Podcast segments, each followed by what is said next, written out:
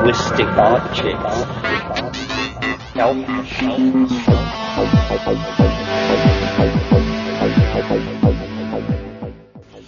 Greetings from Cyberdelic Space. This is Lorenzo, and I'm your host here in the Psychedelic Salon. And uh, today we're going to be hearing a little more from the private trialogue that Ralph Abraham, Rupert Sheldrake, and Terence McKenna held in September of 1991. But uh, before we get to them, I uh, want to take a moment and thank two of the salon's most stalwart supporters. They are Vipal P. and Michael M., both of whom made uh, very generous donations to the salon during the past week. And I want to note that both Vipal and Michael were frequent donors last year as well. Their contributions have significantly enhanced my ability to uh, continue producing these podcasts, and I want to thank them and all of the salon's other financial supporters for helping us keep expanding our physical facilities to accommodate the ever growing number of friends who join us here in the salon each week. Thanks again to all of you. Now for today's program. This is uh, the next to last session on the set of cassette tapes made of a private trialogue that I'm guessing they held in preparation for the completion of their book, Trialogues on the Edge of the West, that uh, came out the following year. The topic today is crop circles, and to me it provided what I am thinking of as a role reversal for Terence McKenna. I've uh, kind of always thought of Terence as being out there on the far edge of things for the most part, but in this discussion he becomes the conservative one. As you'll hear, uh, Rupert and Ralph have uh, pretty open minds on the subject, but Terence is convinced it's a hoax. The irony here, uh, at least to me, is that from where I sit, Terence's theory about the British government being behind the phenomena in uh, some kind of a long term research study about public opinion seems to be as far fetched as the little green men in flying saucers being behind it. Of course, this trialogue was held over 16 years ago, and uh, a lot has happened since then. You may not agree with me, but I think that uh, Ralph's and Rupert's objections to Terence's position are even stronger today now that uh, there have been several thousand more circles that have been formed in the interim. But I'll let you decide about this for yourself after you uh, hear their various takes on this interesting phenomena. We'll start with Rupert Sheldrake setting up the premise of this discussion. So it's Tuesday evening, September 3rd, 1991, and our subject is crop circles.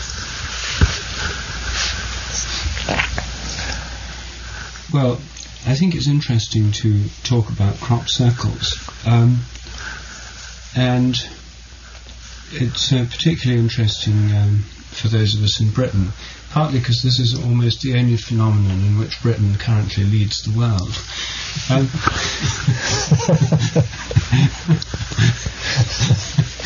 and um, my own involvement um, in this, apart from the general interest, uh, an interest shared by practically everybody in Britain. The subject is discussed by almost every man, woman, and child in the British Isles. Um, is that I'm a member of the Centre for Crop Circle Studies and on the scientific panel, um, both because of my interest in morphic resonance and also because um, I'm one of the few crop physiologists um, around. And since uh, this is a crop phenomenon, crop physiology is one of the relevant disciplines. The phenomenon of crop circles first came to public attention in 1980 or 1981 when people started noticing circular areas of fields uh, which were depressed, usually with a spiral pattern of flattening of the corn. And to start with, um, these were simply circles. And so the name grew up. They were called crop circles. Um, there were a few seen in 1981, and at first they attracted the attention of the UFO people and the Earth Mysteries people, particularly the UFO uh, experts, because they started occurring in the neighbourhood of Warminster in Wiltshire, which is an area famed for UFO sightings. Um, in fact, in those parts of southwest England with um, long histories of UFO interest. Then, um, in subsequent years, um, as interest grew, uh, more and more of them were observed. Um, by the mid 80s, they'd become a fairly well known phenomenon. They were reported in the media and caused quite a lot of comment. And the main way that they were explained at the time uh, was in terms of whirlwinds. Um, the chief proponent of the whirlwind theory is um, an indefatigable fellow called Meaden, who believes that uh, they're caused by uh, plasma vortices, a new kind of previously unobserved whirlwind, which, unlike ordinary whirlwinds, which move across fields like dust devils and would therefore leave a track, uh, came into being at a single localized focused point and by spinning around created the sharply defined depression of the crop. By the mid 80s, uh, the phenomenon had developed so that um, instead of just single circles, circles appeared now with smaller circles around them, sometimes four circles spaced uh, at equal intervals around the central circle, uh, sometimes uh, with rims around them. So there'd be the circle, then there'd be a gap of standing corn, and then there'd be a ring around the original circle. Meaden had to elaborate his plasma vortex theory now to account for vortices which could jump and uh, create uh, symmetrical patterns of vortices around the original circles. And as he elaborated his theories, so the phenomenon became more elaborate. He was one of the principal investigators at the time, and he's the editor of the Journal of Meteorology and the president of the Tornado and Storm Research Organization, uh, which is to do with curious weather phenomena. Um, by 1988, uh, phenomena had started appearing where you got rows of circles. By 1989, these had become more elaborate, and by 1990, um, the phenomena had become so extraordinarily elaborate um, that these aroused extremely widespread attention and media interest. The, there were ones where there were a series of rings joined together by lines with symmetrically placed boxes on the side and sometimes with cone-like structures coming off. Well, this was clearly uh, a challenge for the uh, plasma vortex theory and Meaden, ever ingenious, elaborated it further so that these plasma vortices could now create things that looked more like Sumerian hieroglyphs than anything else. Um, so his theory uh, was elaborated ad hoc until this year. He had to resort um, to an additional hypothesis, namely that these plasma vortices were organized by chaotic attractors. Um, well, for some reason, because Meaden claimed to have the principal scientific explanation for these, um, at first people thought, well, they were a curious phenomenon, an anomalous scientific phenomenon. Um, as the phenomenon has become more and more elaborate, uh, his attempts to explain the phenomena in terms of seemingly normal natural forces have become less and less credible to many. In June 1990, there was a conference organised by him and his group in Oxford, in England, um, the culmination of which was supposed to be a general endorsement of the fact the phenomenon had now been solved uh, in terms of the plasma vortex. However, just at the end of the conference, uh, one of the investigators came in with a set of slides of the crop circles that had appeared within the few preceding weeks, which included these large Sumerian hieroglyph forms with series of rings, symmetrical boxes, and so on. And the conference dissolved in disarray as everybody but Meaden uh, realized that uh, these extremely complex uh, and symmetrical structures couldn't conceivably be explained by the type of whirlwind theory he was putting forward. Um, because the whirlwind theory was so um, widely accepted as being the most rational scientific explanation for this, um, the hoax theory, which is one of the main alternatives, um, was not considered that seriously initially. Um, as the phenomena have got more elaborate, um, the phenomenon has become more and more puzzling, and more and more people have been driven to consider the hoax theory. There have been some definite hoaxes. Um, one was commissioned by one of the popular daily newspapers in Britain, um, partly to outwit one of the rival newspapers who'd been giving a lot of coverage to corn circles. Um, they were then able to uh, show evidence of a hoax, which was carried out by people commissioned by themselves to produce a spurious phenomenon. One appeared two years ago, um, which was a fairly crudely executed um, hoax. And to make the point that it was a hoax, Ouija boards were found in the middle of the circles when the hoax was discovered. So that one was clearly announcing itself as a hoax. Well, there are several features about these which perhaps I should mention by way of introduction. Um, firstly, they don't um, occur just in single types of crops. They mainly occur in cereal crops, usually wheat and barley um, and uh, other cereal crops, but they also have been found in oilseed rape and other crops. So they're not confined to cereals, but they're mainly in cereal crops. And from just a footnote for the benefit of Americans, uh, what we in England called corn means all cereal crops. So when people talk about corn circles, they don't mean circles of maize in maize fields. Maize is hardly grown in England, and as far as I know, these have never been observed in maize crops. Um, the crop is flattened. The stems are not broken. They're bent over, usually at the base. There's two kinds of flattening. One is where the stem is bent, and the other, which happens in wet ground, is where the roots become loose and the whole plant goes over because the roots have provided very little resistance. Both these types of flattening occur naturally as a result of wind damage to crops, and in the trade they're called lodging, where a crop falls over. Um, when a crop falls over, if it's still at the green and growing stage, then um, the growing ends of the thing will right themselves and start growing up again. This is a normal physiological response found in any flattened grass. Um, and so if the lodging occurs at an early stage in, in the growth of the crop, then you get them regenerating and recovering and growing up. There's nothing mysterious about this. It's what happens to any crop, whether lodged by wind pressed over mechanically or in a crop circle.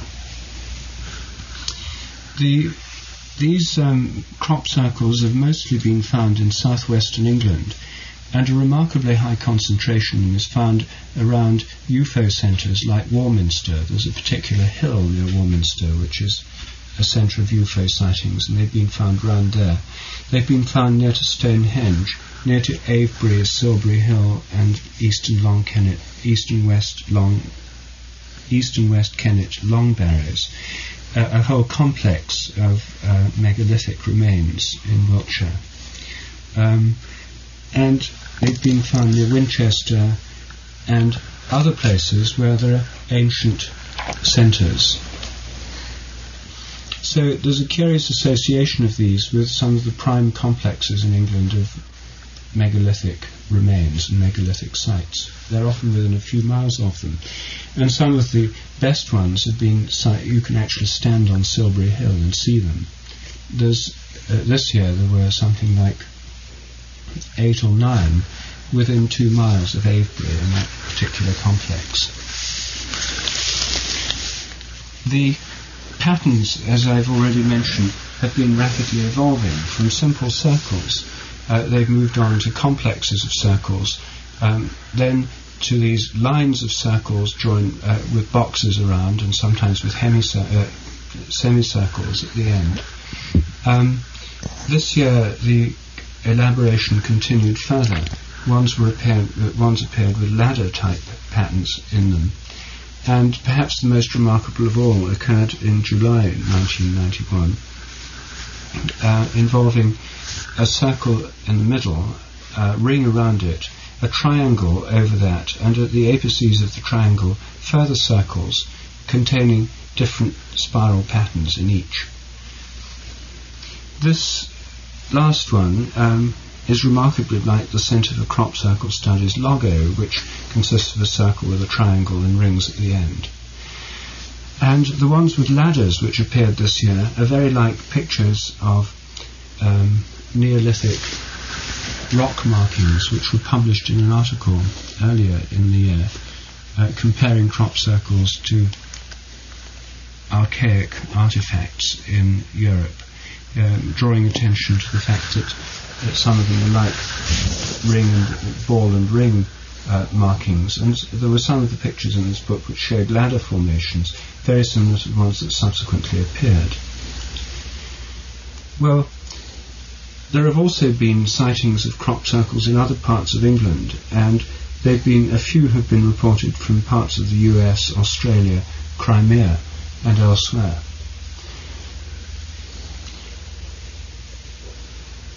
The evolution of the phenomenon and also its spread is very remarkable. In 1990 there were over 400 circles or formations in fields, whereas the total recorded number up to 1990, from 18, 1980 onwards, only came to about 400. So the number of these is increasing quite rapidly. This year the season started late, 1991, partly because we had a wet spring. Apparently they're deterred by rainy weather. Um,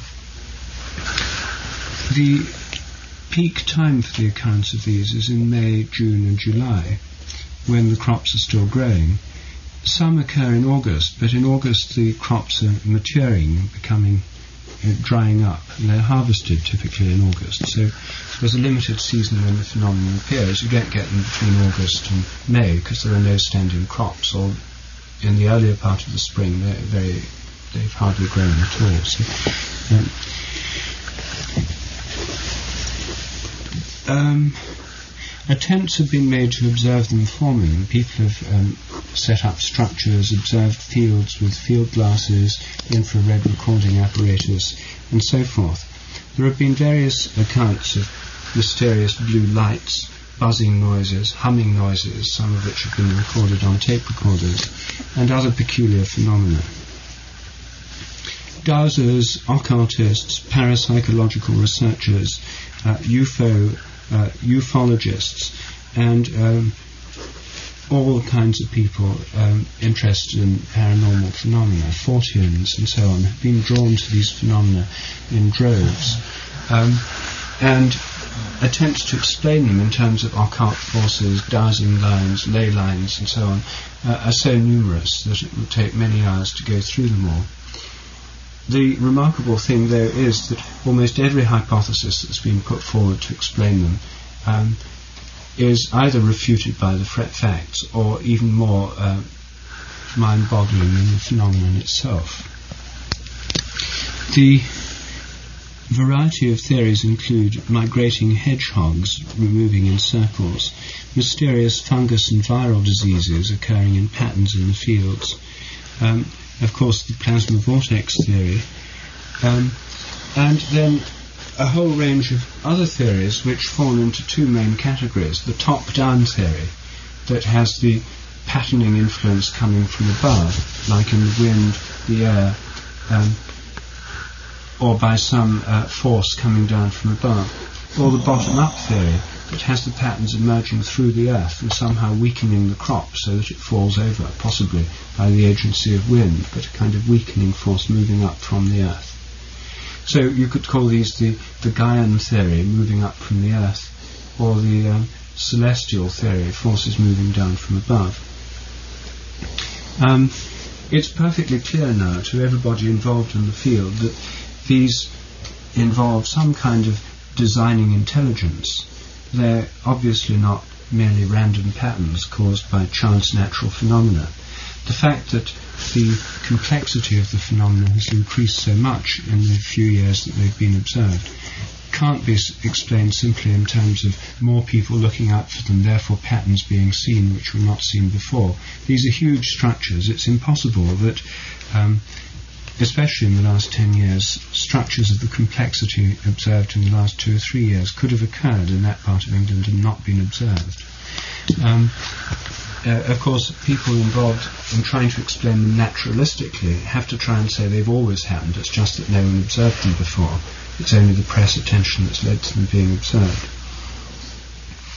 and so when we come to the um, present state of play, it's clear to everyone that there's some kind of intelligence involved, some kind of patterning or formative influence. Um, the two main categories of explanation that have been put forward involve first the hoax theory, that the whole thing is an incredibly elaborate hoax uh, involving uh, a, a, great deal of precision, planning, uh, commando-like skills, uh, masterminded by people of extraordinary imagination and intelligence, um, and so far uh, with complete secrecy on the part of all those involved. Um, or that we're dealing here with a phenomenon so remarkable that it goes off the end of the scale of any previously known uh, poltergeist, Fortean, or other such paranormal phenomenon. Because of its uh, evolving nature, the intelligence behind it, and the fact that it has a kind of sense of humour and interacts with what we think about them. Whatever theory is put forward, the phenomenon seems to refute within the next year. One of the very few uh, generalizations you can make is that they never cross field boundaries. They've never yet been observed to straddle a hedge, for example, between two fields. Um, but almost because that generalization has been made, there are some people in the Centre for Crop Circle Studies who expect that that will in fact happen next year. So, in summary, I think what they present is a kind of koan, a kind of puzzle which evolves year by year, which is a definite phenomenon that's unmistakable, can be photographed and is photographed, reported in the national press and the local media, on television, uh, discussed throughout Britain and increasingly in other parts of the world, but for which the mind can find no single satisfying explanation because any attempt to come up with such an explanation uh, seems to be refuted by the facts or can be uh, countered by some alternative explanation. So they pre- present a, a, real enigma or riddle, which, in my opinion, is as yet completely unsolved. Can I hold a minute? Ooh. Well, I think to take the most uh, sympathetic view to your presentation, most radical hypothesis behind the enigma, something like uh, intelligent species on the 12th planet with a ray gun or powerful force or whatever you please.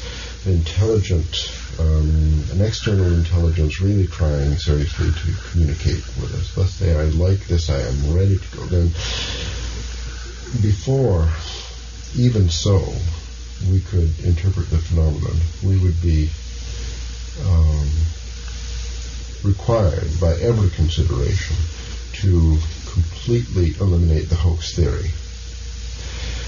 So even the UFO theorists, I think, would agree before you could start uh, listing some more or less credible explanations, uh, you would have to dispose of the hoax theory or give your argument why it's extremely improbable or something like that. This would just, uh, um, in service, in proper service to the traditional cognitive style of this planet, and trying to give the best service to the intelligence of the other planet.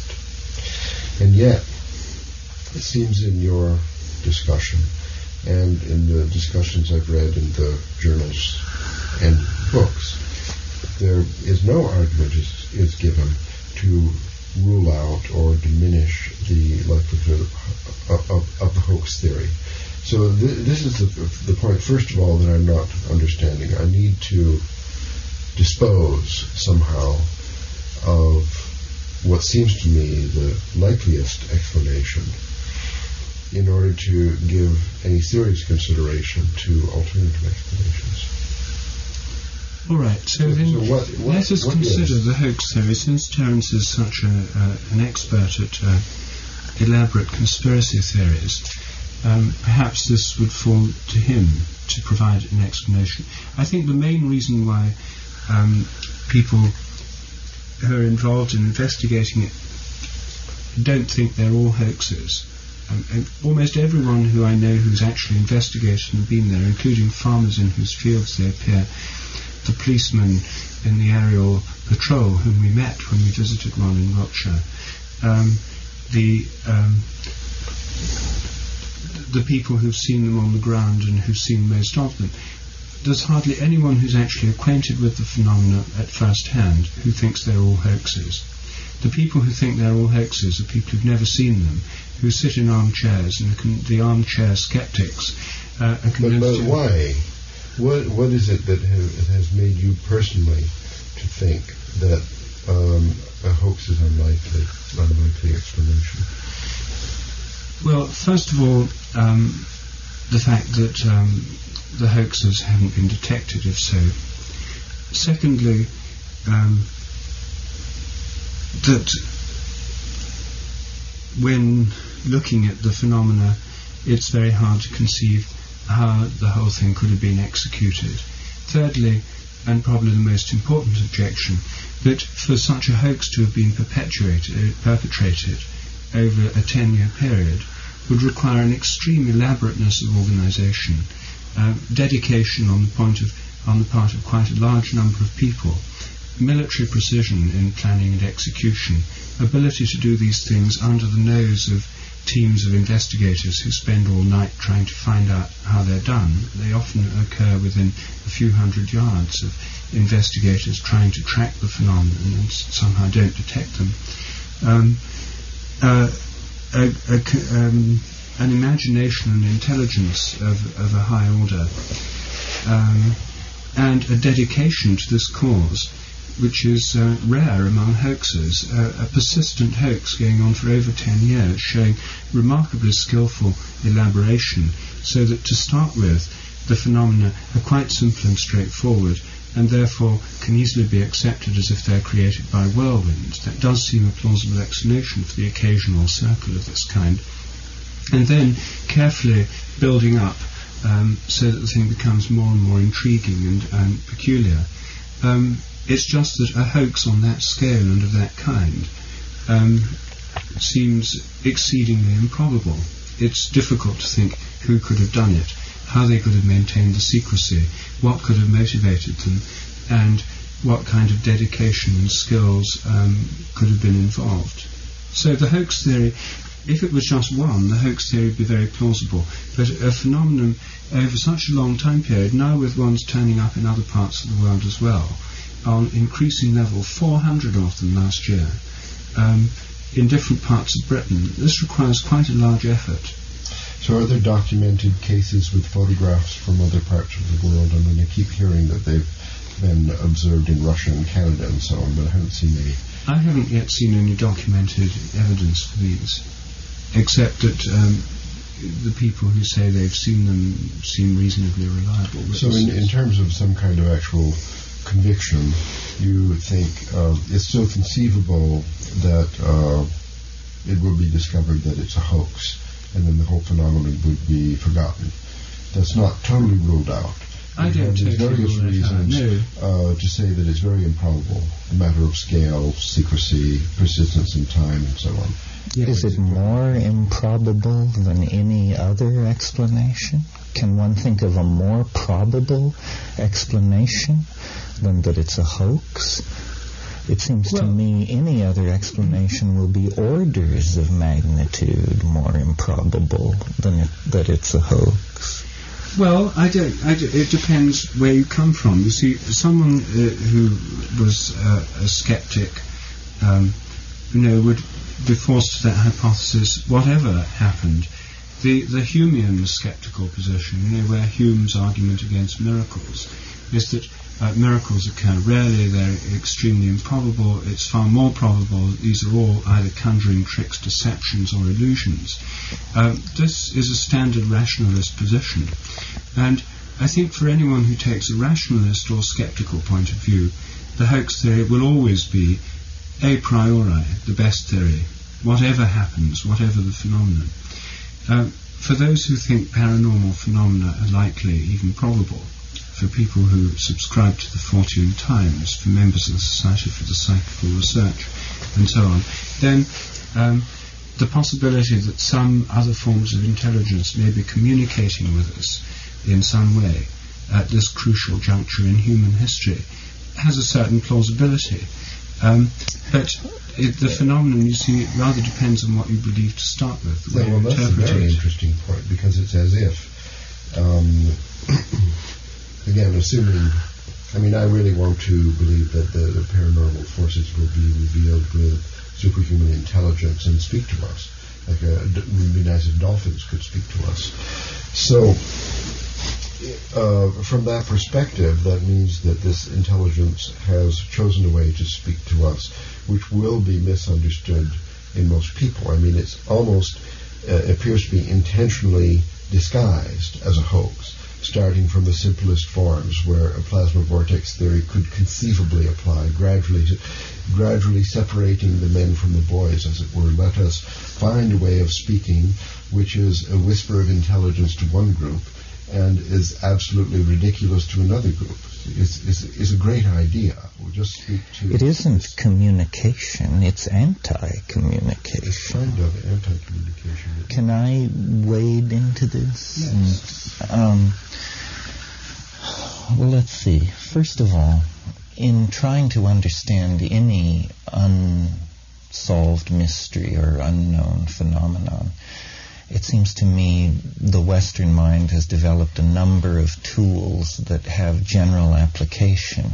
One of them being what's called Occam's razor, that hypotheses should not be multiplied without necessity, so that we should seek the simplest explanation and force it to fail before we move on to time travelers, space travelers, telluric forces, and so forth and so on. There are a number of things about this that seem to me to argue very, very strongly that it is a hoax. Uh, first of all, uh, and in your description of it, Rupert, there were all the. If it is shown to be a hoax, we could replay the tape of your description And it's of consistent it, and, with every- and it's consistent with it being a hoax and with the explanation of it being right under the surface. You speak of how it could only be done uh, by a commando-style operation. It would cr- require an organization with great self-discipline and secrecy. Uh, that uh, oddly enough, uh, every explanation is then met with a crop circle which torpedoes that explanation. Uh, it, uh, the people who are attracted to the phenomenon, it occurs within driving distance of their doorstep in an area with a history of unusual phenomena, so forth and so on. Um, it seems to me that the likely explanation is that we're dealing with uh, not a hoax so much as an experiment, an experiment in um, Deception. in deception. It's a deception. Someone is studying how people react to the paranormal. One of the most puzzling things about this entire thing is that no one has ever seen one of these things in the act of coming into existence. So we get before and we get after. The hoax theory would be completely shot out of the water by videotape of these cereal grains lying down in a pattern. And I predict that we will never obtain such videotape because I'll bet you to see it happening is to see how it's done. And that the absence of this videotape is a strong indication that um, this is a disinformation project. That's the most devious argument I've ever heard. Why is it devious? If Well- you can't catch it in the act, it means that seeing how it's done will tell you how it's done. Yes, but that's very clever of it to always be invisible. or very necessary for it to keep f- from being blowing its own cover. Rupert said it's discussed by all and everyone in the UK. Uh, that is obviously the intent of whatever is behind it. He said it displays uh, humor. Now, humor is one of the most uh, human of all characteristics. Polish jokes don't even make sense outside of Poland, yet this has humor. We're told that it uh, is the product of a designing agency. We're told that blue lights and humming noises are associated with it, as if these facts made it more mysterious. They don't make it more mysterious, they make it less mysterious. Um, and to my mind, the most astonishing fact about all this, which seems to pose no problem for the English, is that their own Ministry of Defense shows no alarm whatsoever over this phenomenon. Here are nightly trespasses of law-abiding English property owners, violations of the airspace of the United Kingdom, and the government maintains a blithe aloofness uh, and I dare say, I'm sure there are nuclear weapons storage areas uh, within driving distance well, of these areas. Exhausted chasing UFOs for the past 20 years. Well, so here's my uh, notion of what is going on. Every uh, intelligence agency on Earth that does its work well has within it special units that are devoted to studying the paranormal both as a real possibility and as a potential uh, disinformation tool to be used against their enemies. And in spite of the uh, fact that uh, in other discussions Rupert has somewhat disparaged, uh, is it MI5? Yes. The world reputation of MI5 is that it is contains some of the subtlest thinkers that any intelligence agency on Earth has ever brought under Thanks its. to Ian Fleming, the, the best expert. Well, Alan Turing, so forth and so on. We could go on and on about this. So I suspect that an experiment is in progress to see how people react to a phenomenon which defies explanation. And every time an explanation is brought forth, the phenomenon is redesigned to destroy and discredit the explanation.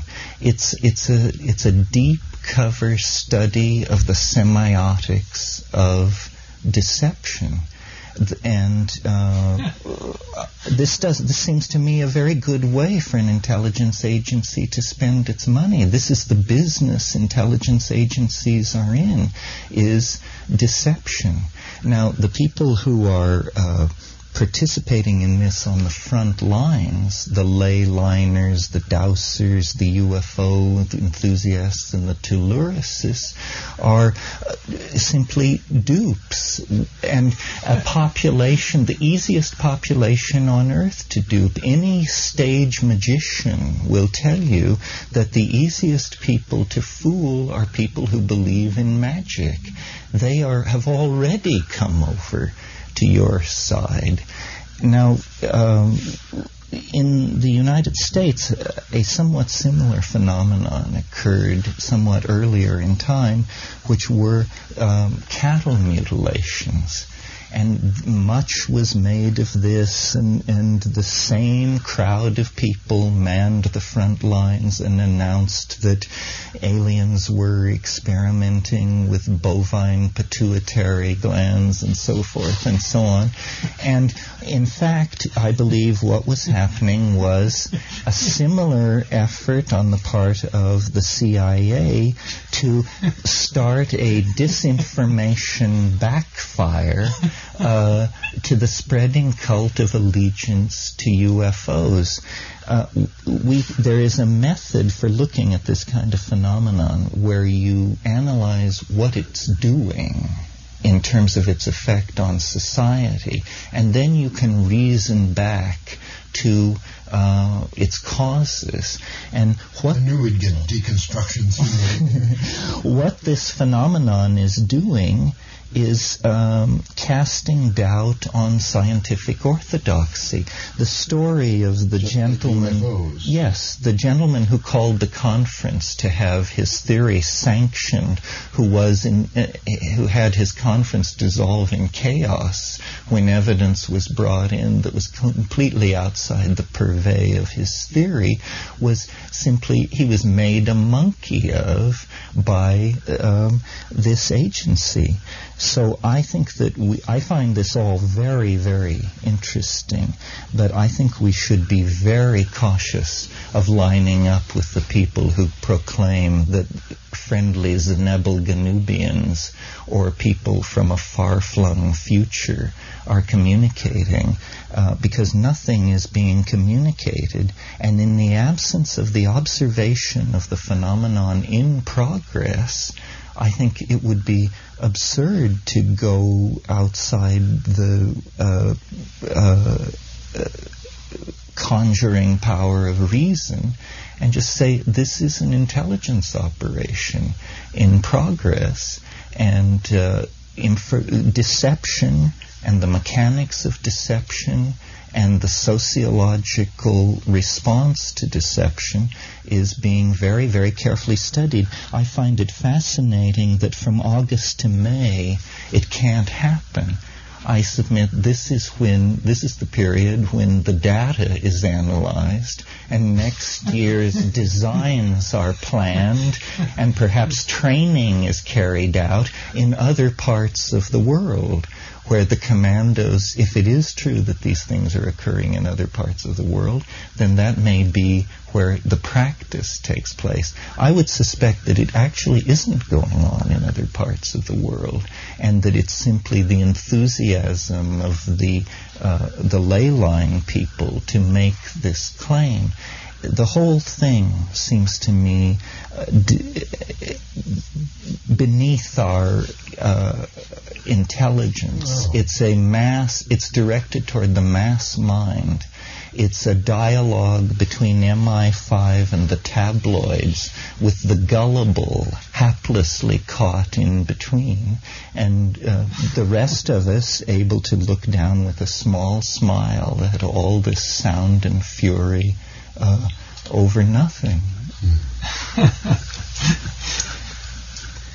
It's um, extremely implausible for anyone who's brought up in Britain and knows the kind of official setup there to think that an intelligence agency in Britain could have the imagination that such an imaginative scheme could be sanctioned by whatever committees are in power, that they should have the motivation to discredit science in the eyes of the public, um, or that uh, any official body could carry on for so long in the spirit of mischief. More implausible than that outer that aliens from another dimension are writing incomprehensible glyphs in the cornfields of England. No, Well, the main, the main little theory, people. the main theory that appeals to um, people in the on the paranormal front in England is not aliens. Aliens uh, and the UFO thing subsided into the background quite early. You see, when you had circles with symmetrical smaller circles around them, placed in fours or even fives, um, the ufologists said, well, this is obviously the landing marks of an alien spacecraft.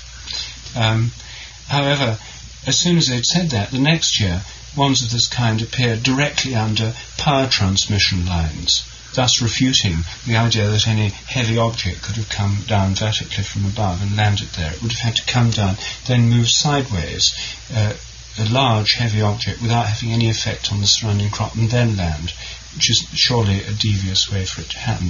So the most obvious flying saucer type theories were refuted by the phenomenon itself the alien theory is a very rare one among the theories encountered. The, the one that I think is most popular in, uh, among people who take seriously the uh, phenomenon and think that the hoax theory is not the only possible explanation is that there's a, uh, the spirit of the land itself, or earth mysteries long embedded in these ancient megalithic monuments are sort of coming back to life again and somehow um, are being reactivated in Britain's hour of need, or that um, Gaia, the Gaian intelligence or the Gaian mind itself, is involved in some um, ongoing dialogue or communication, which um, principally has the effect, year by year, of attracting more and more attention.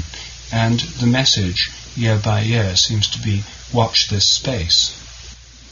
Well, I, I would make a series of predictions about this phenomenon. The strongest prediction that I would make is it will simply be eventually exposed as exactly what I said it was a government disinformation study uh, because if the British government is as bungling as you say it is, then eventually they will drop the ball. That would be my first prediction, and the whole thing will be exposed as a study of disinformation and deception. Especially if the, now with the budget problems. If that doesn't happen, then I would make the following two predictions.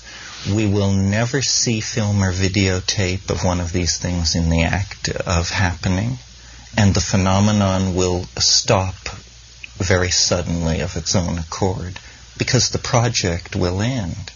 Uh, one point I didn't get to make in my uh, attack is you mentioned that it it is deterred by rainy weather. I submit to you this is simply because in rainy weather, uh, it's harder to cover your tracks. To cover your tracks. You're going to leave footprints, helicopter skid marks, or whatever it is. That rainy weather makes it more difficult to carry out the deception. So I think we will never see videotape or film of this, and that it will e- either go away very suddenly when the project is completed, or some at night, a number of these ley liners will stumble on MI5's uh, group hard at work uh, making a crop circle.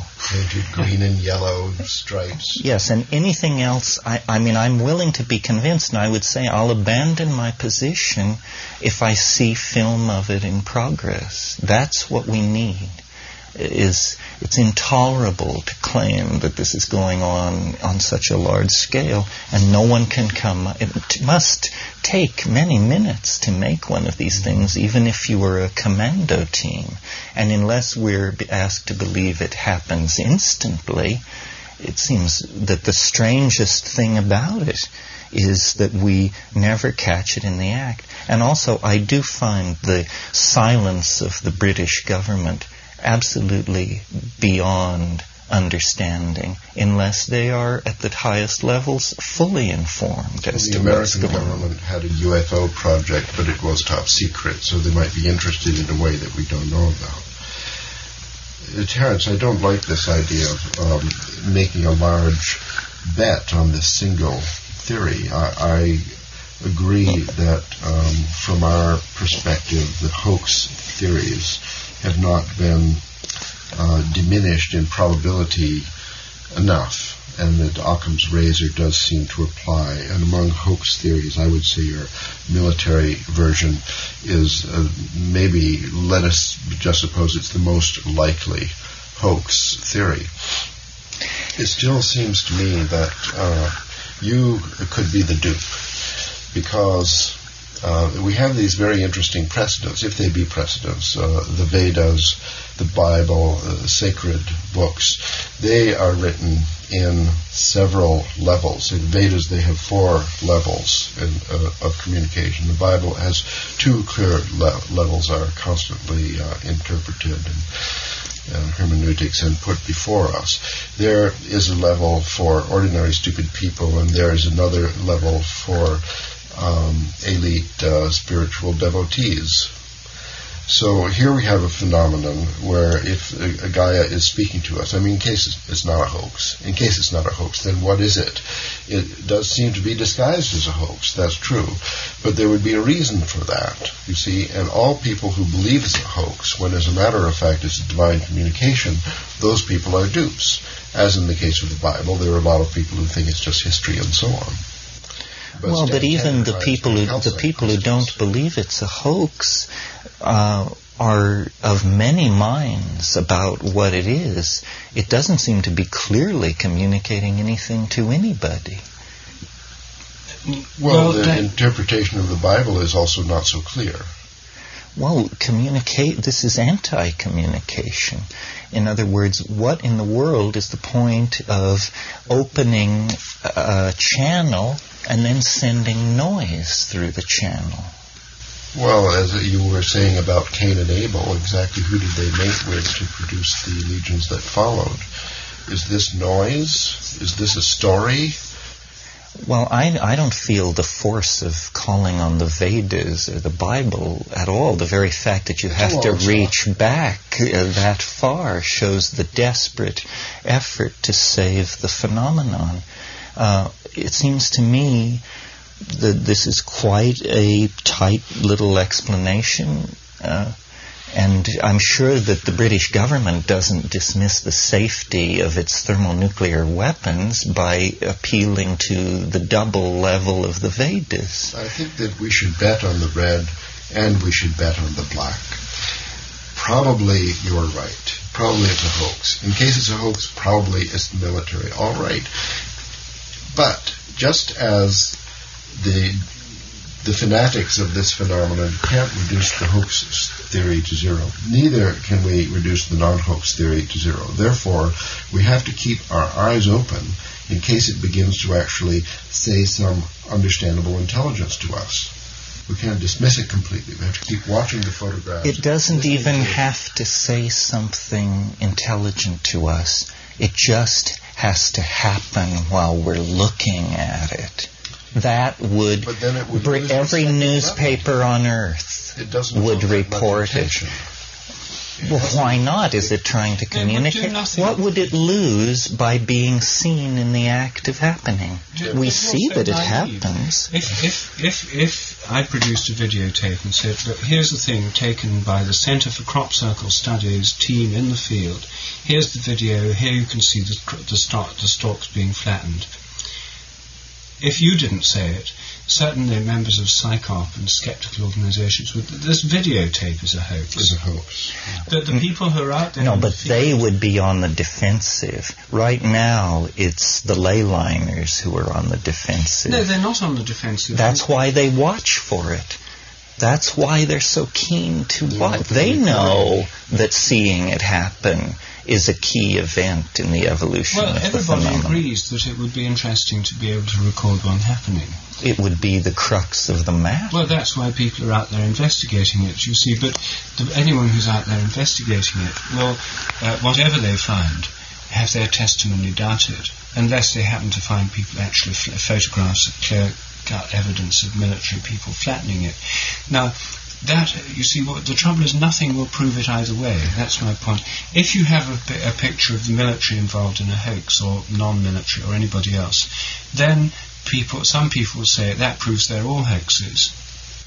Others will say, well, we've always known that some of them are hoaxes, and this is just one of the hoax ones, but the others aren't. Oh, that's right. This happened with the cattle mutilations. No matter how many times they found military scalpels at the site and saw helicopters departing from the site, the hardcore continued to claim that there was a residuum of these phenomena that were in fact aliens connecting pineal Well, glands. there's very little difference between a low-speed helicopter and a UFO.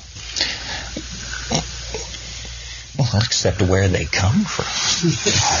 But you Well, can't tell. The thing is, you see, I don't see why you have such a need to close the issue in advance. You see, I think the reasonable position is to keep an open mind. The hoax theory is one theory. It has a certain plausibility. It's the one that involves the least, uh, it involves a very considerable stretching of one's uh, mind and cre- credulity about the powers of the British government or organisations in Britain to do something like this. Uh, it involves the least offence to ordinary scientific rationalism. Um, it involves the same kind of Occam's razor principle by which uh, many would dismiss claims, for example, of elf sightings under the influence of hallucinogens. Well, but this is a repeatable f- phenomenon. If you don't think elves can be observed under DMT, smoke DMT and see. Well, this as I said, doesn't have that kind of straightforward. Uh, this has that weird, slippery. You know, for the believer, it's uh, obvious.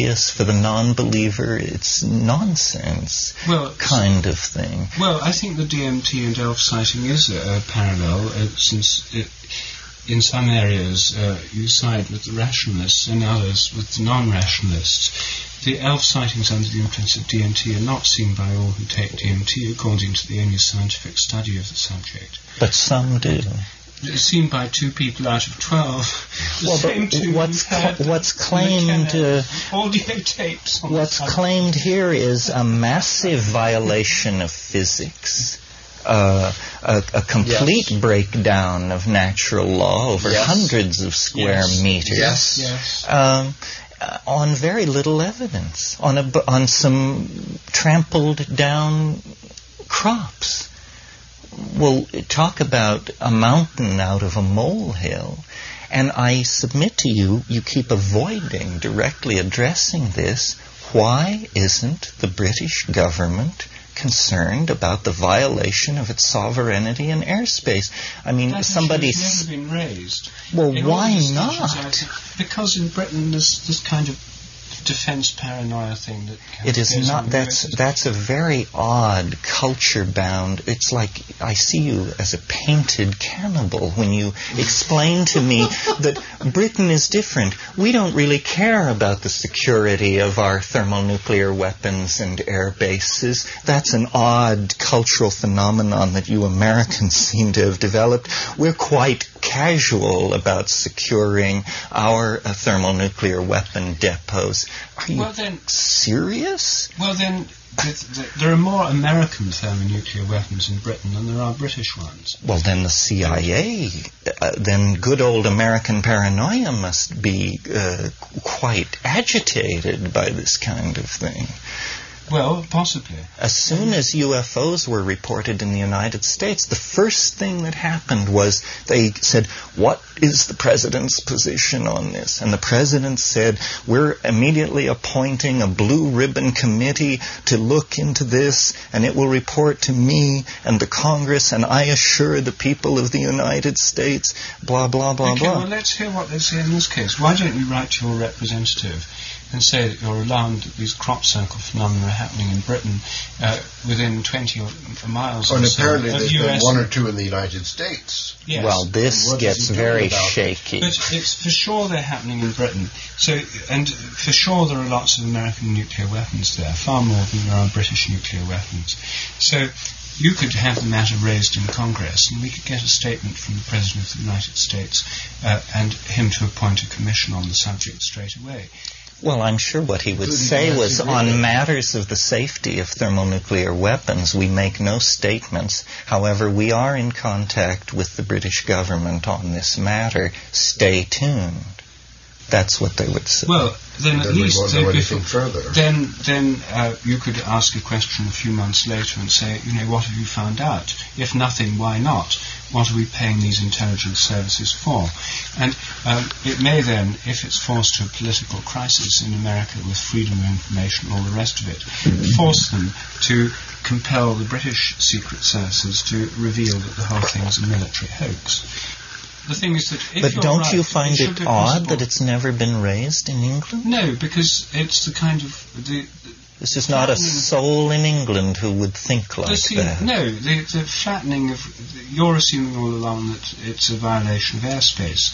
The the normal assumption that most people would have is that um, Hoaxers arrived by car. Well, what Well, are the attitudes of the drive by car. farmers whose crops are ruined by this? Well, they vary in attitude. Some Well- of them are puzzled and find the whole thing very mysterious. And some of them set up a sign and make a pound a person off To go of it. into it, Pay for the crop. But I should think some would uh, be quite. Uh, some people are very proprietary, and to get up some morning and see your wheat crop ruined and a bunch of tourists Well, we wandering around taking pictures. The police are doing what they can. They're protecting their rear. They Well, fly around in helicopters trying to prevent occurrences. If they see anybody rolling around in a crop circle, they attack them immediately. But to As they pretend that it stops at the constabulary level, it, I just. Well, the- that's a good level for uh, trespassing on farmers' property.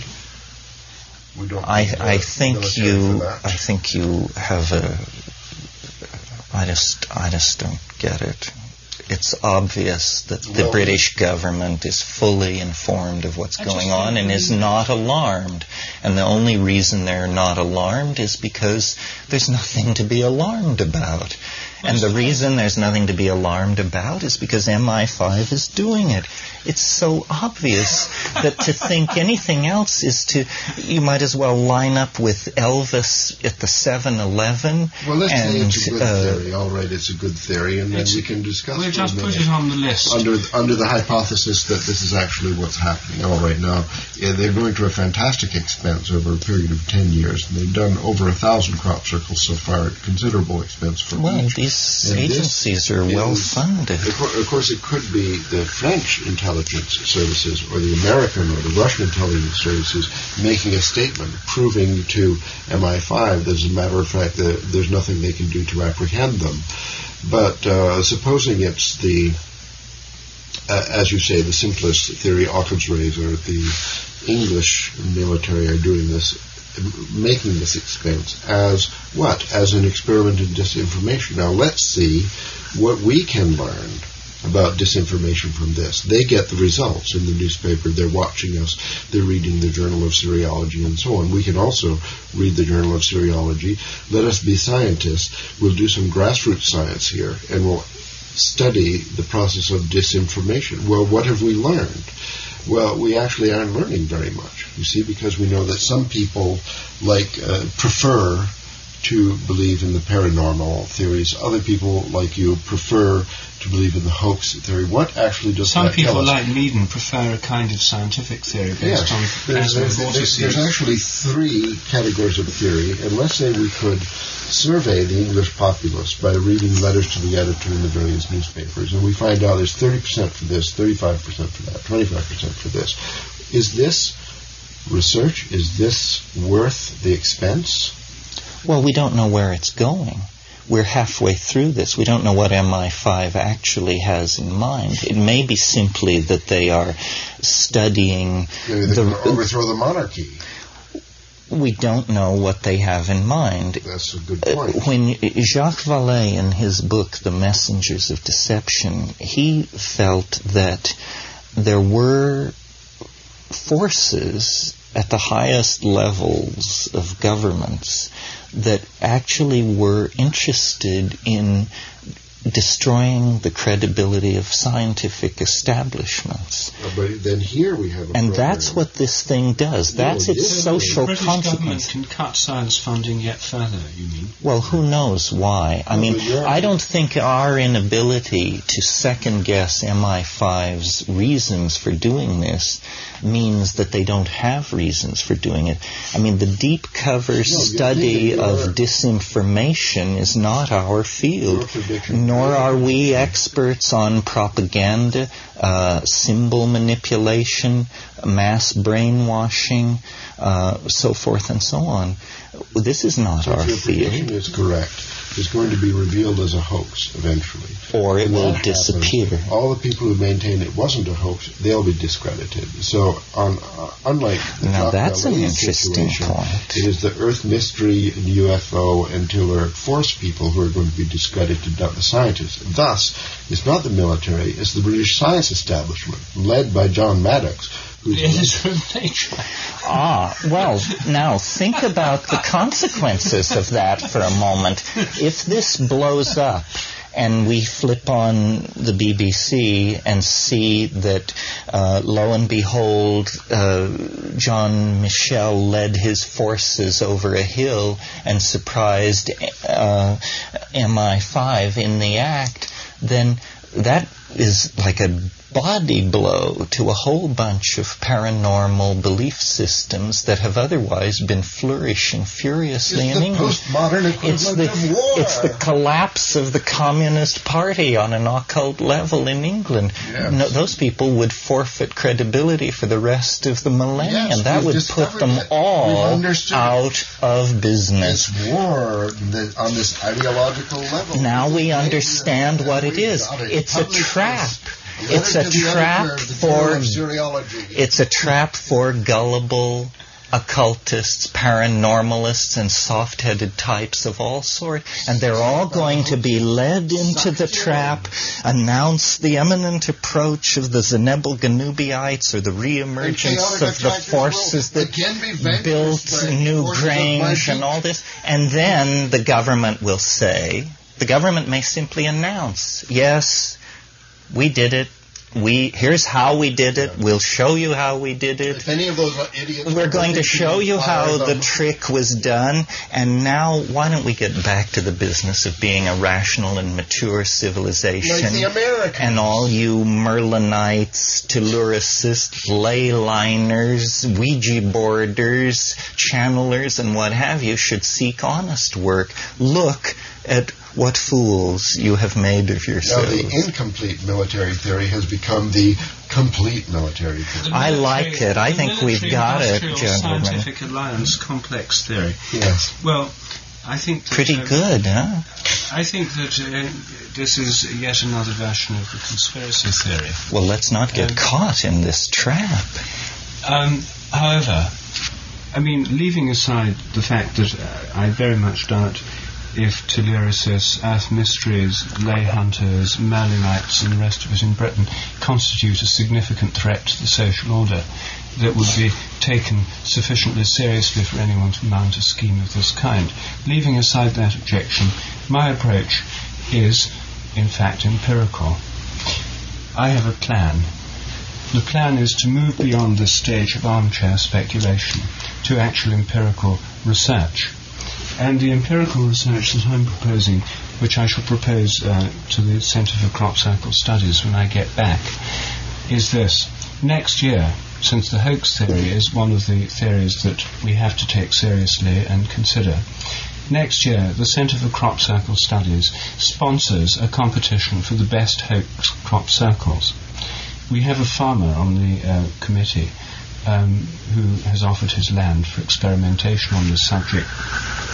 People would be able to rent fields from him or other farmers to practice. There'd be a small charge for that. The amount of damage in making one of these would be something like a hundred pounds worth of corn would be damaged. So, for fees commensurate with the amount of damage, they could rent fields from farmers, him or other ones, uh, to practice in. Then there'd be the final competition. There'd be a particular night. Each group that entered for this would be assigned a particular field. There'd be certain standard observation techniques applied to the field. They'd get marks for minimum uh, to- Detectability. detectability Mhm. through infrared, binoculars, or other means. Um, and in the morning, the finished results would be seen, and judges would go in who'd uh, examine them uh, using the criteria used in the case of normal crop circles for trying to decide whether it's a hoax or not. Um, an independent panel would judge which was the most ingenious design, the most surprising, that had got the most park, uh, marks for being done undetected, that um, had, uh, that was the most um, Convincing. convincing. This uh, the, this would be an international competition. There'd be a prize of ten thousand pounds, let's say, for the best crop circle, which would be put up by the Guardian newspaper or the Daily Express, uh, which would then have exclusive rights uh, uh, on the first publicity of the results, and then could be sold on to other. There'd be a tremendous media interest in this. Um, um, and this competition would then force the evolution of the phenomenon. It would first of all show us what competent and well motivated groups of hoaxers were capable of, which there's been no demonstration of so far. Secondly, how long it took, how many people it took, what kind of kind of apparatus they'd need, um, you know, how you do it at night to try, to try and escape detection. Um, it would show the kind of imagination and schemes and plans and designs and how you execute under cover of darkness, fairly complex designs in the field, coordinating different people. Um, and uh, it would force the evolution of the phenomenon because if the military or some other group of conspirators or hoaxers are in fact responsible for, the phenomenon, this would then raise the standards against which they had to work. And whether it's a natural phenomenon, a paranormal intelligence, uh, or a military or other kind of hoax, uh, the following year um, we would accelerate the evolution of the entire phenomenon. So this is my proposal.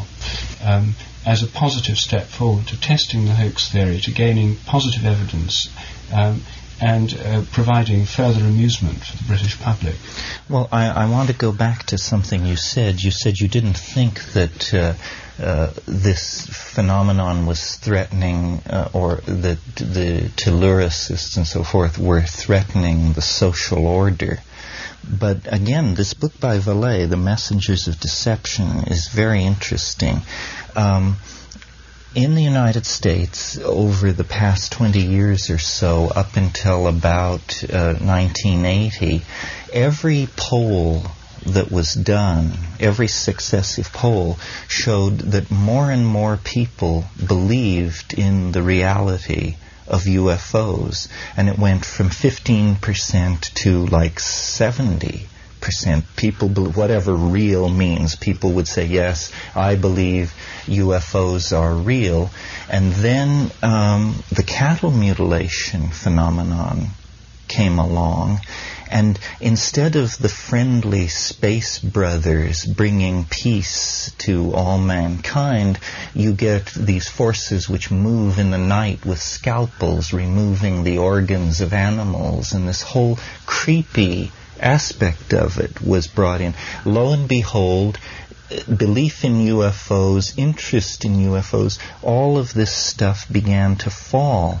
Now, in fact, we, there is going on, and we are involved in an effort to subvert the social order.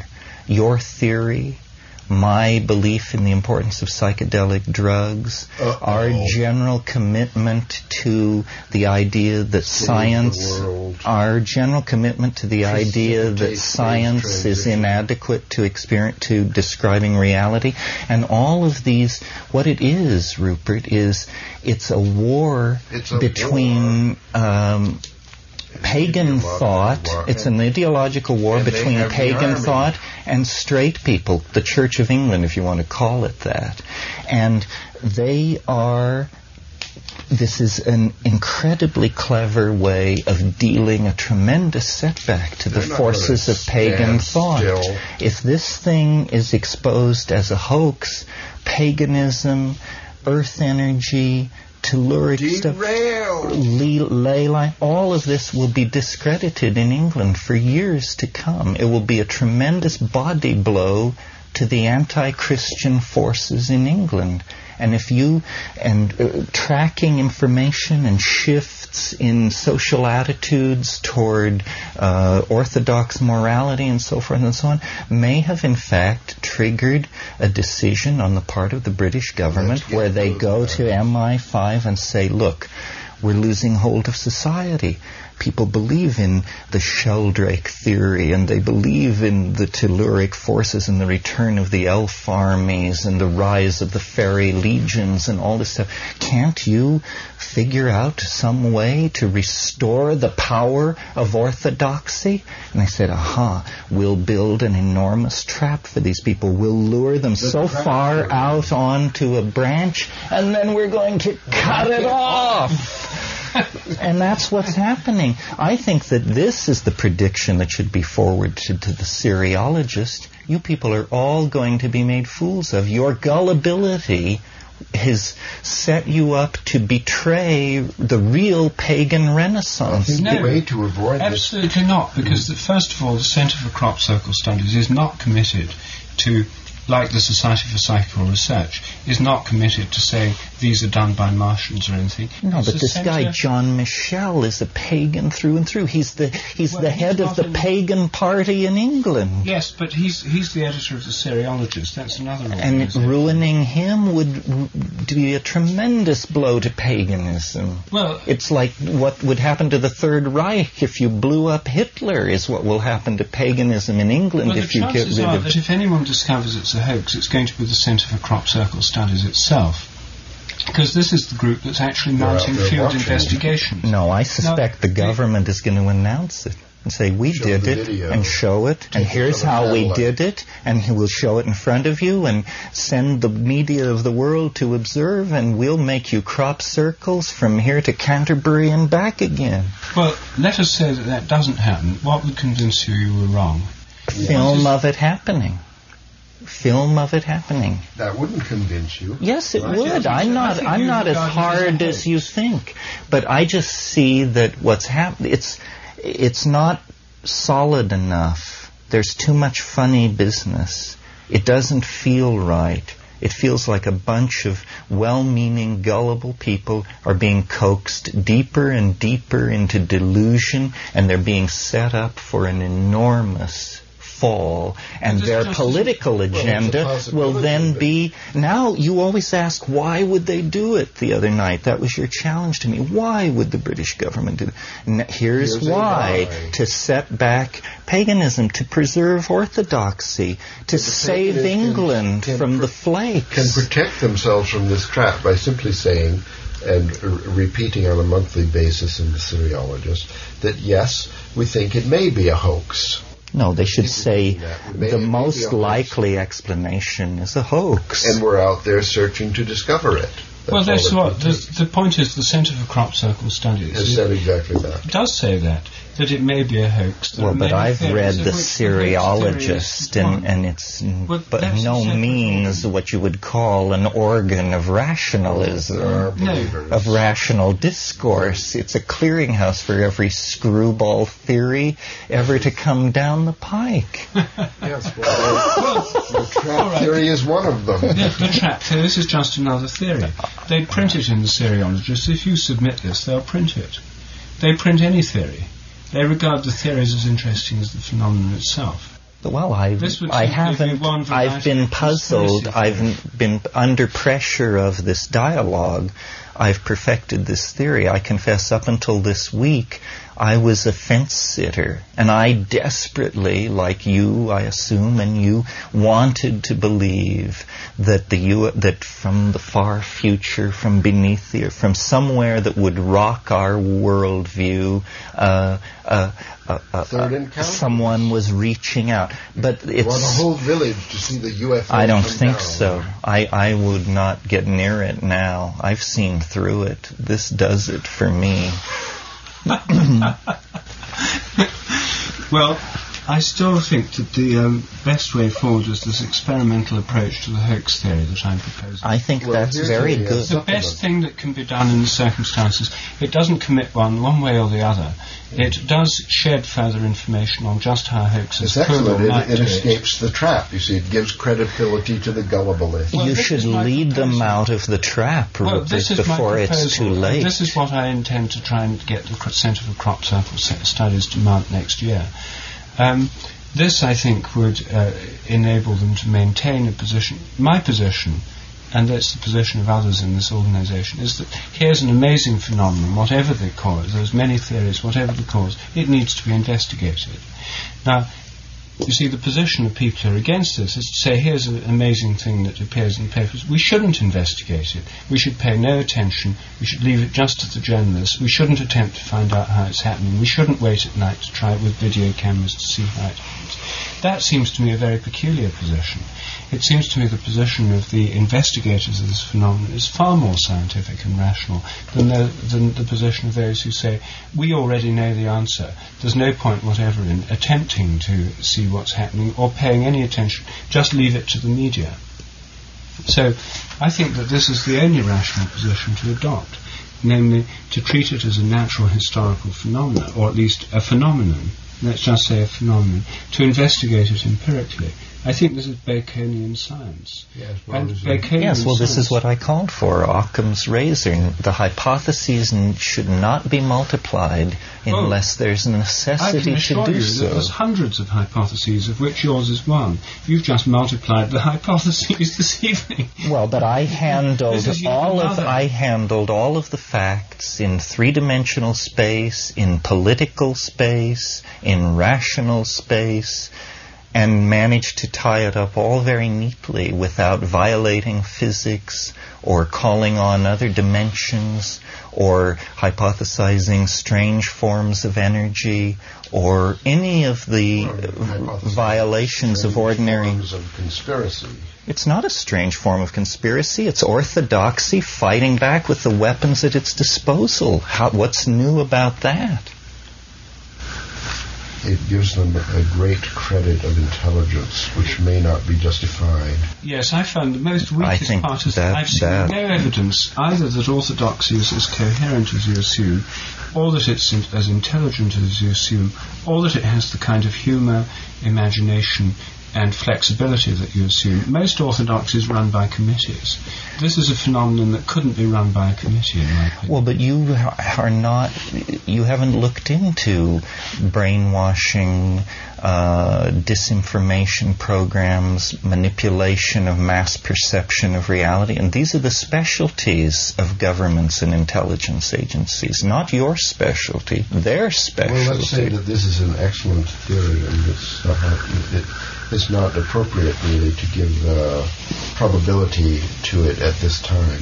I think uh, Rupert's plan for a research project is very exciting, and the idea of publishing the trap theory in the Cerealogist, I think, is an excellent plan. It wouldn't take long to write this up as a letter to John Michell um, a possible supplement to the uh, research program for grassroots science would be to do some survey research of the British population before and after the competition and see, as a matter of fact, what effect um, the competition has on the credibility or gullibility of. Uh, Well, even ahead of that, it's probably already been looked at the rate at which uh, pagan ideas are spreading in England. Uh, what percentage of the population 10 years ago? fairies. Not fairies, that's a general folk belief in England, not really a fair test. But the abandonment of Orthodox Christianity for n- new, the New Age, for new uh, metaphysical positions, Oh, uh, channeling, so forth and so on. It is on the rise, is it We're not? for I mean, isn't. Glastonbury the center of all this, and it's Yes. spreading Yes. and spreading? And Yes. Well, if you're if you're a straight person in England, you must view this with considerable alarm. I mean, I don't think that straight people in England view that with a great deal of alarm.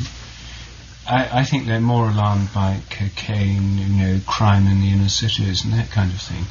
I don't think that New Age phenomena are particularly alarming in Britain. There's a long tradition in, in Britain of interest in these kinds of things. Prince Charles is uh, uh, an establishment representative of this particular point of view. well, in this country, it's quite the other case. Uh, don't religious fundamentalists have for years been denouncing the New Age as uh, uh, Satan's legions, Oh, uh, there's very little of that, expanding isn't their base. the Uh, popularity of uh, goddess workshops at the Omega Foundation and here at Esalen is on the increase, and I don't think that's created a great wave of paranoia in government or the military. That would be far-fetched in the United States. And Well, but Eng- England is a more pagan country. Well, it's then- more delicately balanced than the United States in these there's as much matters. opposition that is more agreeable to people there. And also, have there's not a sharp polarization. And if you take the Church of England, I mean, after all, I'm a. There's not a sharp polarization between Christians and paganism. This is No. Well, I speak as one myself. I mean, I'm I'm a communicating Anglican, uh, loyal member of my parish congregation. Um, Well, so when they start burning pagans at the stake, where will you stand? I shall. I, my position is uh, is one of Christian animism. Um, I believe that the true uh, base of Christianity is to be rooted in the land. I think that the um, the uh, actual position of many Anglicans in Britain is uh, to appreciate the sanctity of the sacred places, like the cathedrals, the churches, and so on. The revival of Marian uh, religion is sort of fairly well established. Pilgrimage is on the increase.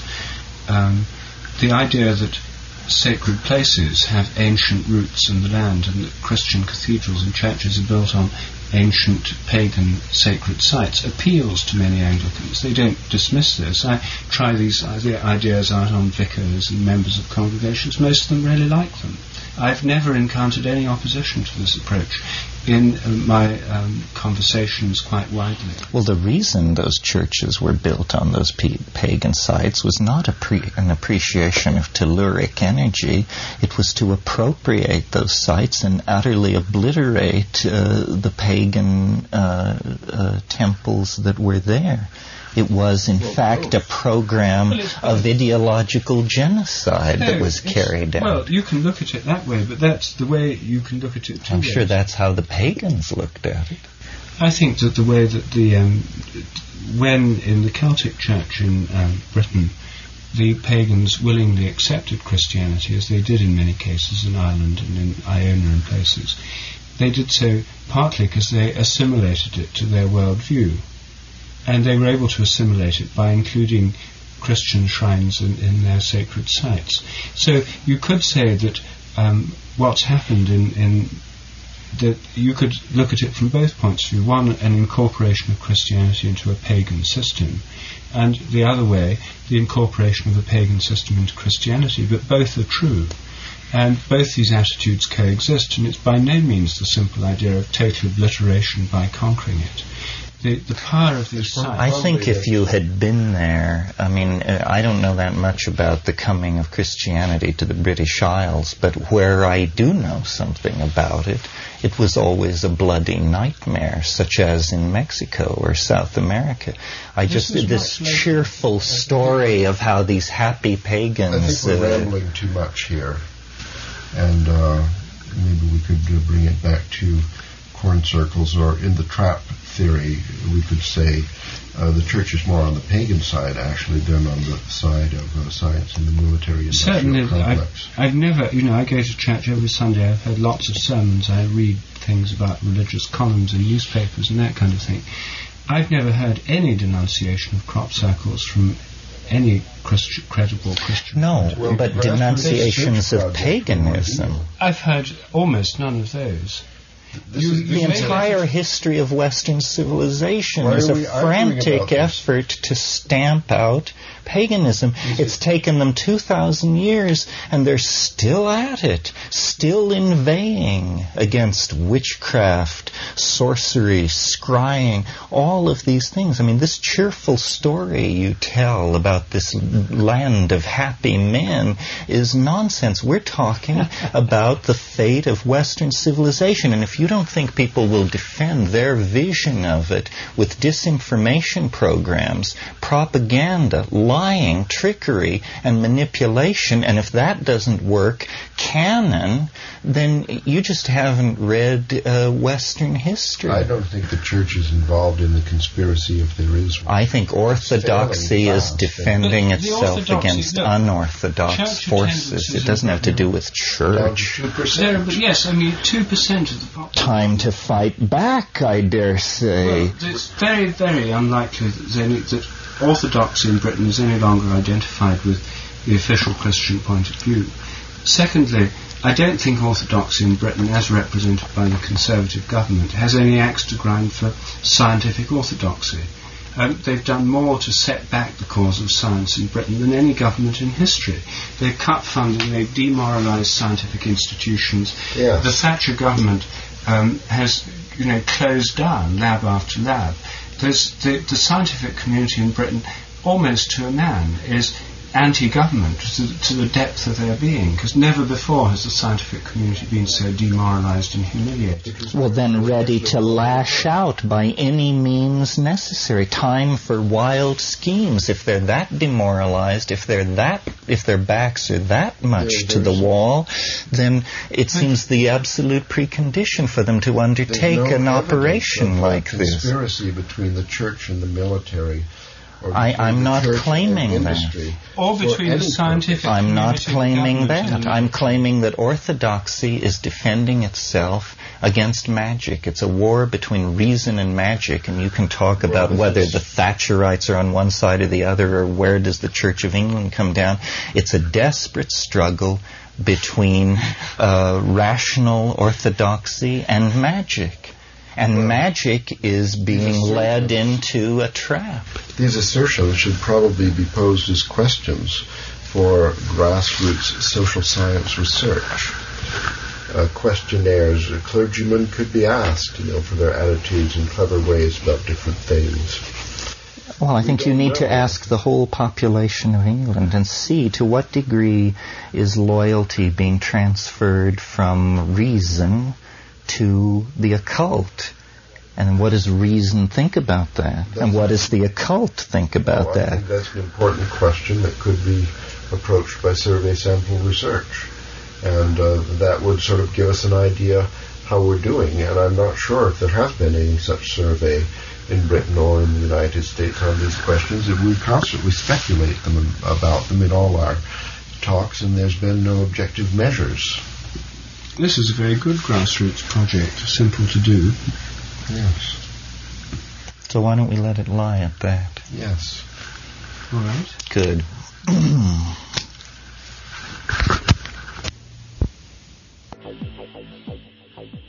You're listening to the Psychedelic Salon, where people are changing their lives one thought at a time. Well, that was what Rupert, Ralph, and Terence uh, thought about crop circles back in 1991. And I thought it was telling that at one point Terence said he thought the phenomena would eventually be exposed as a government information study. However, 16 years have gone by since he made that statement, and if anything, the picture is even less clear today than it was back in 1991. While I applaud Terence for refusing to believe that crop circles are created by non human energies until he sees one being made, I wonder how he would react today to the news that at least some of the crop circles that have been seen in past 10 years or so have essentially, uh, how shall I say it, laid down in a matter of moments. There are a number of cases where this has been documented, but uh, the one that hit me uh, most forcefully was the circle that appeared in under an hour's time and in full daylight. I can't remember which crop circle video had this clip on it, but uh, a commercial pilot who took tourists for rides out to see Stonehenge by air showed some footage of a circle that appeared during the time that it took him to return to the airport, refuel, and uh, pick up another load of tourists. On the return flight, and uh, not far from Stonehenge, and directly on the flight path that he had just completed, suddenly there was a big crop circle. It had simply appeared in a very short time and in full daylight.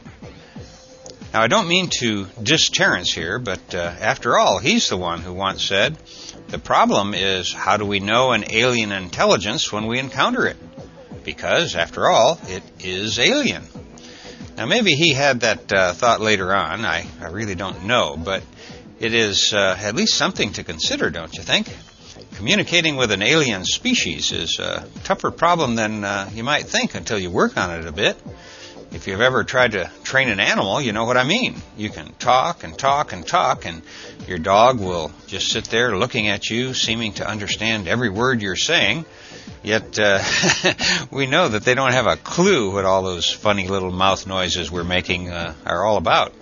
And so they tilt their head and give you this quizzical look, kind of uh, like the way we must uh, tilt our heads and look at crop circles, if you think about it. So uh, maybe someone or something, whether you call it Gaia or think of it as an extra dimensional entity, uh, may have opened a communications channel and uh, is actually sending information. Uh, not noise, as Terence suggested, but real information that we haven't yet been able to decode. Which boils down to Ralph's approach of keeping our minds open until there is a clear, agreed upon understanding of the uh, phenomena. Now that I've seen a half dozen or so films about crop circles and read a few books as well, I'm uh, no closer to forming a solid opinion about them than I was when I began. And unless I ever have the opportunity to uh, walk in several crop circles myself, I don't expect to uh, come to any final conclusions. But for what it's worth, I'll uh, at least give you my working hypothesis about crop circles. And while this is meant to be tongue in cheek, uh, the way it resonates with uh, those I tell it to uh, makes me think that maybe there actually is something to this crackpot idea. Here it is. If you've ever been to one of the large cities in the U.S., you've probably seen graffiti painted all over the place, particularly in uh, areas where youth gangs are active.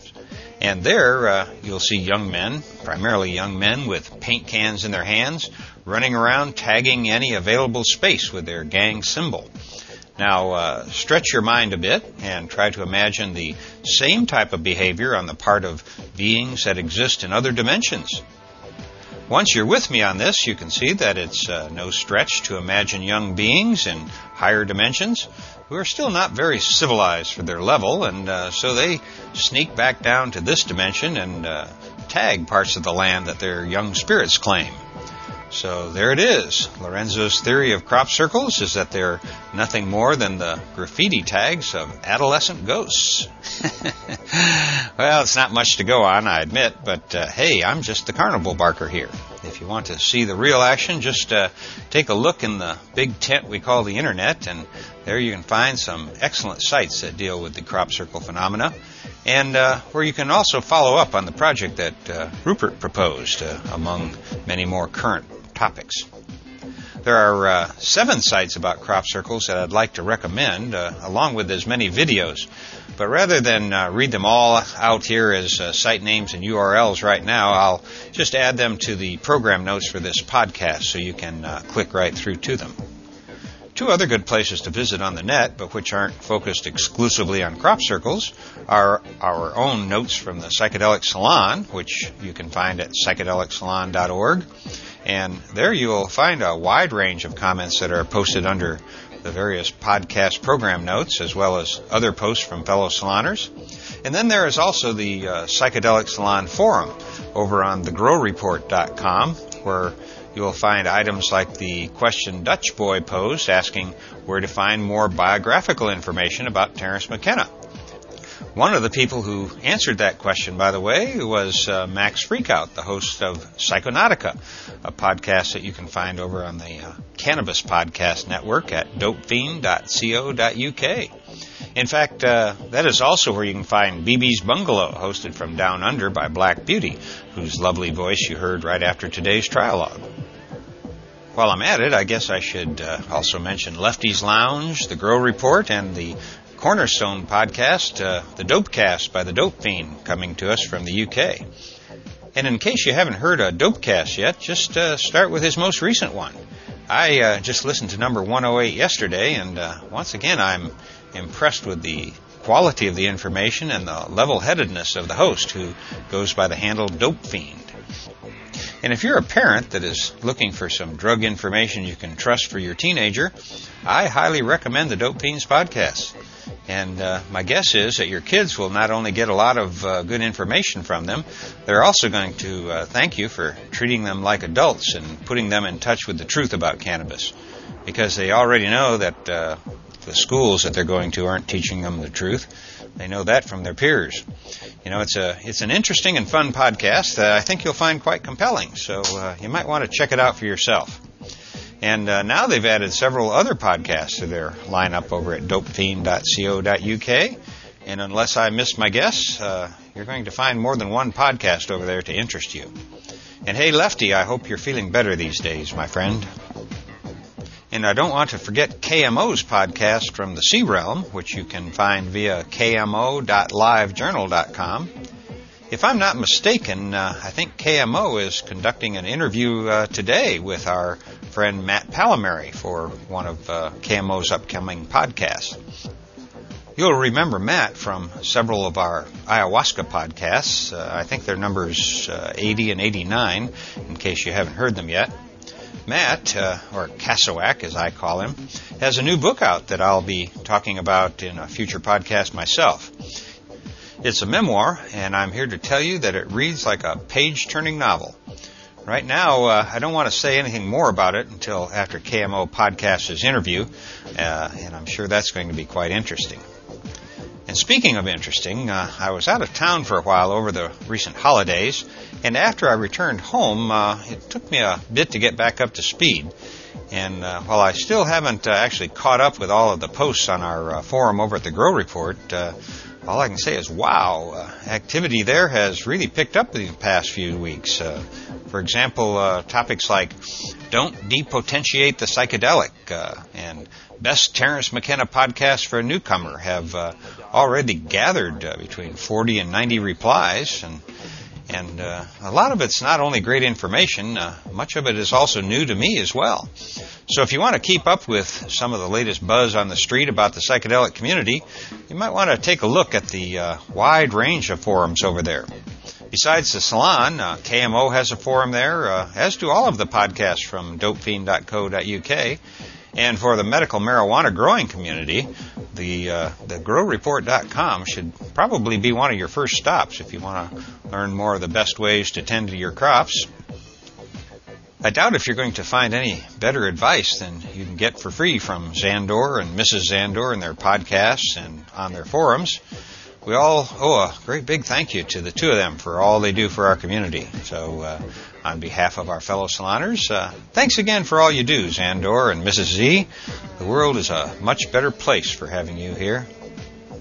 And while I'm talking about the Grow Reports forums, I particularly want to mention the thread on our Salons forum that's titled A Thread of High Art, where you can find some of the art created by our fellow saloners. There are uh, images posted there as well as many links to other sites where their work is posted. And I'm, I'm really happy to see this thread get started so we can all share in the wonderful creative energy of this community. Before I go, uh, there are two other brief announcements I should make.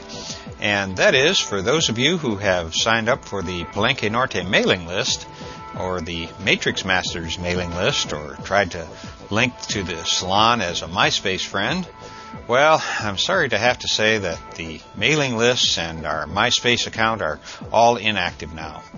As you uh, know, MySpace simply deleted our account a few months back, and I'm not willing to waste my time arguing with them and setting it up again. And as for the mailing lists, uh, they kind of went by the board when I started podcasting back in 2005. My thought was that uh, rather than clog your email inbox with more stuff to read, I'd just limit my communications uh, to these podcasts and our blog and uh, and to the uh, Psychedelic Salon forum. So if you've been wondering why your subscription never resulted in a newsletter showing up, well, now you know why. Hopefully uh, you won't be too disappointed. Other than that, I should mention that this and all of the podcasts from the Psychedelic Salon are protected under the Creative Commons Attribution Non-Commercial Share Alike 3.0 license. And if you have any questions about that, just uh, click the Creative Commons link at the bottom of the Psychedelic Salon webpage.